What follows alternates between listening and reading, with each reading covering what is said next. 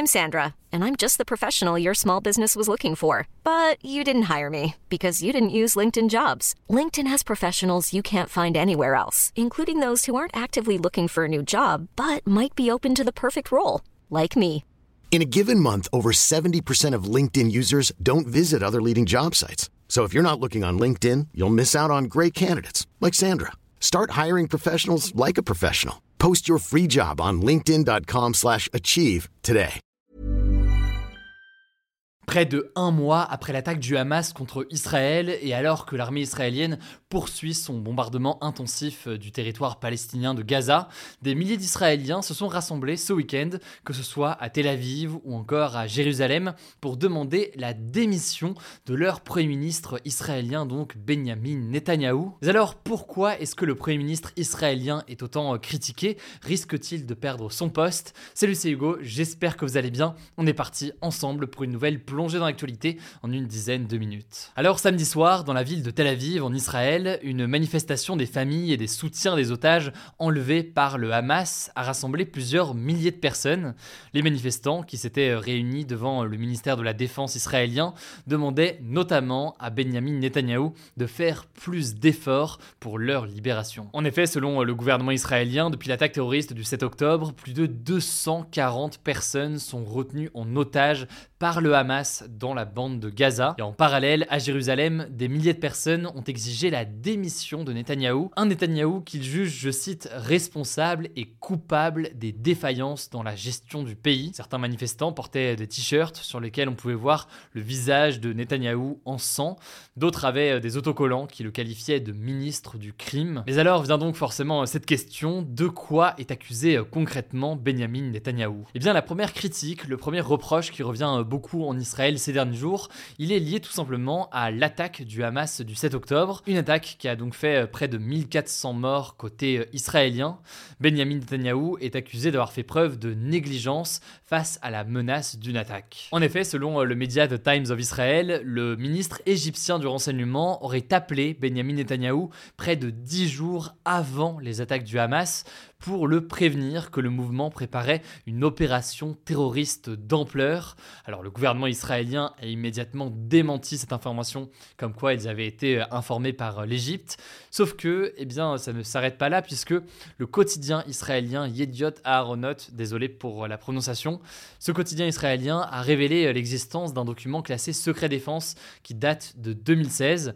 Et dans ce document secret défense de 2016, on apprend que Benjamin Netanyahou, qui était déjà Premier ministre à l'époque, avait été averti d'un risque d'attentat venant du Hamas. Alors là-dessus, à date, on ne peut pas être sûr que le Premier ministre israélien était au courant qu'une attaque venant du Hamas était imminente. Et cependant, une fois qu'on a dit tout ça, il y a tout de même une faille sécuritaire indéniable qui s'est déroulée donc le 7 octobre, puisque une grande partie de l'armée israélienne était déployée non pas près de Gaza, mais plutôt en Cisjordanie. La Cisjordanie qui est donc un autre territoire palestinien. Et cette armée israélienne, elle était déployée sur place, notamment pour assurer la sécurité des colonies ainsi que les colons israéliens. Et oui, en effet, on en a déjà parlé il y a quelques jours dans ce format des actus du jour, mais depuis son alliance avec l'extrême droite, le gouvernement de Netanyahou participe encore plus à la colonisation en Cisjordanie, une colonisation jugée illégale au regard du droit international. Et donc, les habitants du sud d'Israël, à proximité de Gaza, étaient en quelque sorte beaucoup moins en sécurité face à la menace d'une attaque par le Hamas. Et donc la deuxième critique qui est faite à Netanyahou, qui rejoint tout ça, c'est une critique plus large concernant la politique menée depuis des années en Israël et notamment dans les territoires palestiniens. Cette politique est accusée d'exacerber les tensions avec les Palestiniens et d'avoir donc indirectement donné plus de pouvoir au Hamas. Et allant dans ce sens-là, il y a donc la question de la colonisation en Cisjordanie dont je vous ai parlé à l'instant, une colonisation encouragée par Netanyahou, mais qui est illégale pourtant au regard du droit international. Pour résumer là-dessus, donc, sa position vis-à-vis de la Palestine est vue par certains comme une position qui ne favorise pas la recherche d'une entente et la paix, et la reconnaissance notamment d'un État israélien et palestinien, une solution portée par de nombreux États, notamment un certain nombre de pays occidentaux, depuis des années pour arriver ou tenter d'arriver à la paix. Et par ailleurs, concernant cette politique, il faut aussi noter que depuis 2018, Israël autorise le Qatar à fournir des centaines de millions de dollars d'aide à la Palestine, et ce par le biais du Hamas. Cet argent, qui n'est donc pas vraiment contrôlé, a pu potentiellement servir à financer donc en partie l'armement du Hamas, même si au moment où on enregistre ces actualités, le lien direct entre cet argent venant du Qatar et eh les armements euh, du Hamas n'ont pas été formellement confirmés. Et puis plus largement, il hein, faut savoir que le gouvernement de Netanyahou souhaitait euh, mettre en place une réforme très controversée du système judiciaire en Israël une réforme accusée de vouloir étendre le pouvoir du politique sur la justice. Et avant même donc l'attaque du Hamas, Netanyahou était déjà très fortement critiqué, avec notamment des manifestations historiques qui avaient eu lieu dans tout le pays. Enfin, la dernière critique euh, faite à Netanyahou, elle concerne donc l'offensive actuelle de l'armée israélienne dans la bande de Gaza. Des critiques qui viennent notamment de l'Organisation des Nations Unies, des ONG de défense des droits humains, mais aussi de certains gouvernements et certains pays. Le secrétaire général de l'Organisation des Nations Unies, Antonio Guterres, a appelé à un cessez-le-feu immédiat dans la bande de Gaza. Le dernier bilan officiel du ministère de la Santé palestinien contrôlé par le Hamas comptabilise plus de 10 000 morts, dont euh, la moitié d'enfants. Bref, la situation actuelle concentre donc les critiques sur le Premier ministre israélien.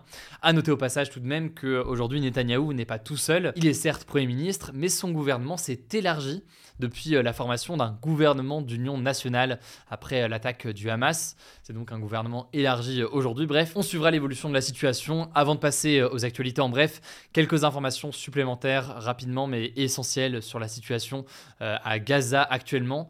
La première, c'est que la bande de Gaza est actuellement coupée en deux entre le nord et le sud. C'est ce qu'indique l'armée israélienne qui continue de mener des bombardements intensifs sur le territoire palestinien. Israël concentre donc son attaque vers le nord de la bande de Gaza, invite donc la population à partir vers le sud. Mais le problème, c'est que le sud de la bande de Gaza aussi subit des bombardements israéliens ces derniers jours. On verra donc ce qu'il en est alors que la situation humanitaire est catastrophique selon l'Organisation des Nations Unies et qu'on compte donc plus de 10 000 personnes tuées selon euh, les chiffres communiqués par le Hamas. Deuxième information euh, qu'on peut noter, 40 Français ont été tués et 8 sont toujours portés disparus après euh, l'attaque meurtrière du Hamas il y a un mois, selon les chiffres donc de la première ministre Elisabeth Borne. Parmi ces personnes disparues, certains sont toujours retenus en otage a priori par le Hamas à Gaza. Enfin, dernière information qu'on peut noter, 1040 actes antisémites ont été recensés en France depuis le 7 octobre, selon le ministre de l'Intérieur Gérald Darmanin. Ce chiffre donc d'actes contre les personnes juives a explosé par rapport à l'année dernière, puisque 436 actes antisémites avaient été enregistrés sur toute l'année 2022. Or là, c'est près de 1000 actes qui ont été recensés en près d'un mois. On parlera demain plus en détail de la question de l'importation et du risque d'importation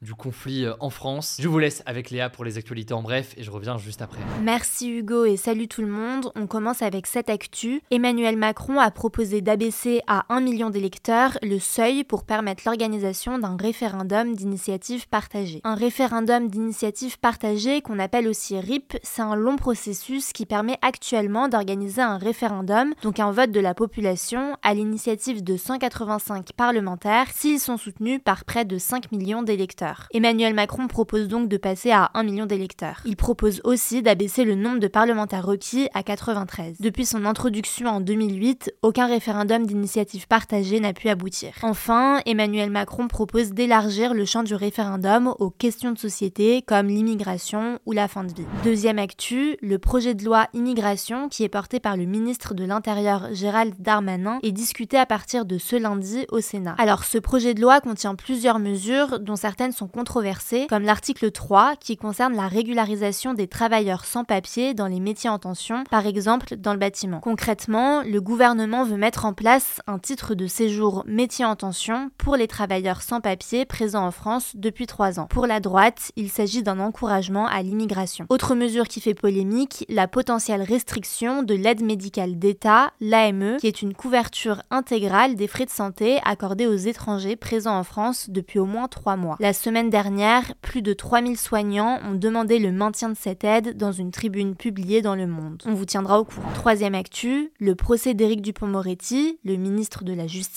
pour prise illégale d'intérêt, s'est ouvert ce lundi devant la Cour de justice de la République et c'est une situation inédite. En effet, c'est la première fois en France qu'un ministre est jugé alors qu'il est encore en fonction. Concrètement, Éric Dupont-Moretti est accusé d'avoir usé de sa fonction de ministre de la Justice pour régler ses comptes avec des magistrats qu'il avait publiquement critiqués lorsqu'il était avocat dans deux affaires différentes. La première vise trois magistrats du parquet national financier et la seconde vise un ancien juge d'instruction. Alors, s'il est reconnu coupable, Éric Dupont-Moretti risque jusqu'à 5 ans de prison, 500 000 euros d'amende et une peine complémentaire d'inéligibilité et d'interdiction d'exercer une fonction publique. Je vous mets des liens en description si vous voulez en savoir plus. Quatrième actu, ce lundi 6 novembre, à partir de 11h25 et 19 secondes, les femmes travaillent gratuitement et ce jusqu'à la fin de l'année selon le collectif Les Glorieuses. En fait, cette date et cette heure sont calculées en fonction de l'écart de salaire horaire brut moyen entre les hommes et les femmes. Cette année, les femmes gagnent en moyenne 15,4% de moins que les hommes selon des chiffres de Eurostat, un organisme de statistiques de l'Union européenne. Alors faut noter comme chaque année que la méthode de calcul de cette date est assez contestée pour plusieurs raisons, notamment par rapport aux emplois à temps partiel qui sont davantage occupés par des femmes. Cinquième actu, les Français sont les utilisateurs de X, anciennement Twitter, les plus violents d'Europe, a annoncé ce dimanche le réseau social dans son premier rapport de transparence sur le contrôle des contenus. Alors concrètement, les signalements de contenu, les suppressions et suspensions de comptes pour des propos violents et haineux sur X sont les plus nombreux en France, loin devant l'Allemagne et l'Espagne. Par exemple, entre le 28 août et le 20 octobre, en France, plus de 16 288 messages ont été supprimés, dont près de 4 300 messages de harcèlement. À titre de comparaison, sur cette même période en Allemagne, 7 160 messages ont été supprimés, dont plus de 1000 messages de harcèlement. Sixième actu, dans la nuit de dimanche à lundi, des aurores boréales ont été observées dans certaines régions en France, notamment dans les Alpes, en Alsace ou en Côte d'Azur. Les aurores boréales, ce sont des lumières orange, violettes ou roses qu'on peut voir dans le ciel et qui sont dues à des interactions entre certains gaz venus du Soleil et le champ magnétique de la Terre. Les aurores boréales sont très rares en France et elles sont le plus souvent visibles près du pôle Nord et du pôle Sud. Dernière actu, le youtubeur américain MrBeast, qui est le youtubeur le plus suivi au monde avec ses 207 millions a fait construire plus de 100 puits en Afrique, c'est ce qu'on a pu voir dans sa dernière vidéo postée ce dimanche. Le but de cette opération, c'est de donner un accès à l'eau potable en quantité illimitée à plus d'un million de personnes dans différents pays comme au Cameroun, au Kenya ou en Ouganda. Les puits ont été construits près d'hôpitaux ou d'écoles par exemple. Alors c'est pas la première fois que MrBeast fait ce genre de vidéos qui ont pour but d'aider les gens. En janvier, il avait notamment permis à 1000 personnes aveugles de retrouver la vue. Il avait alors reçu certaines critiques, notamment sur sa façon de mettre en scène l'initiative. Voilà, c'est la fin de ce résumé de l'actualité du jour. Évidemment, pensez à vous abonner pour ne pas rater le suivant, quelle que soit d'ailleurs l'application que vous utilisez pour m'écouter. Rendez-vous aussi sur YouTube ou encore sur Instagram pour d'autres contenus d'actualité exclusifs. Vous le savez, le nom des comptes, c'est Hugo Décrypte. Écoutez, je crois que j'ai tout dit. Prenez soin de vous et on se dit à très vite.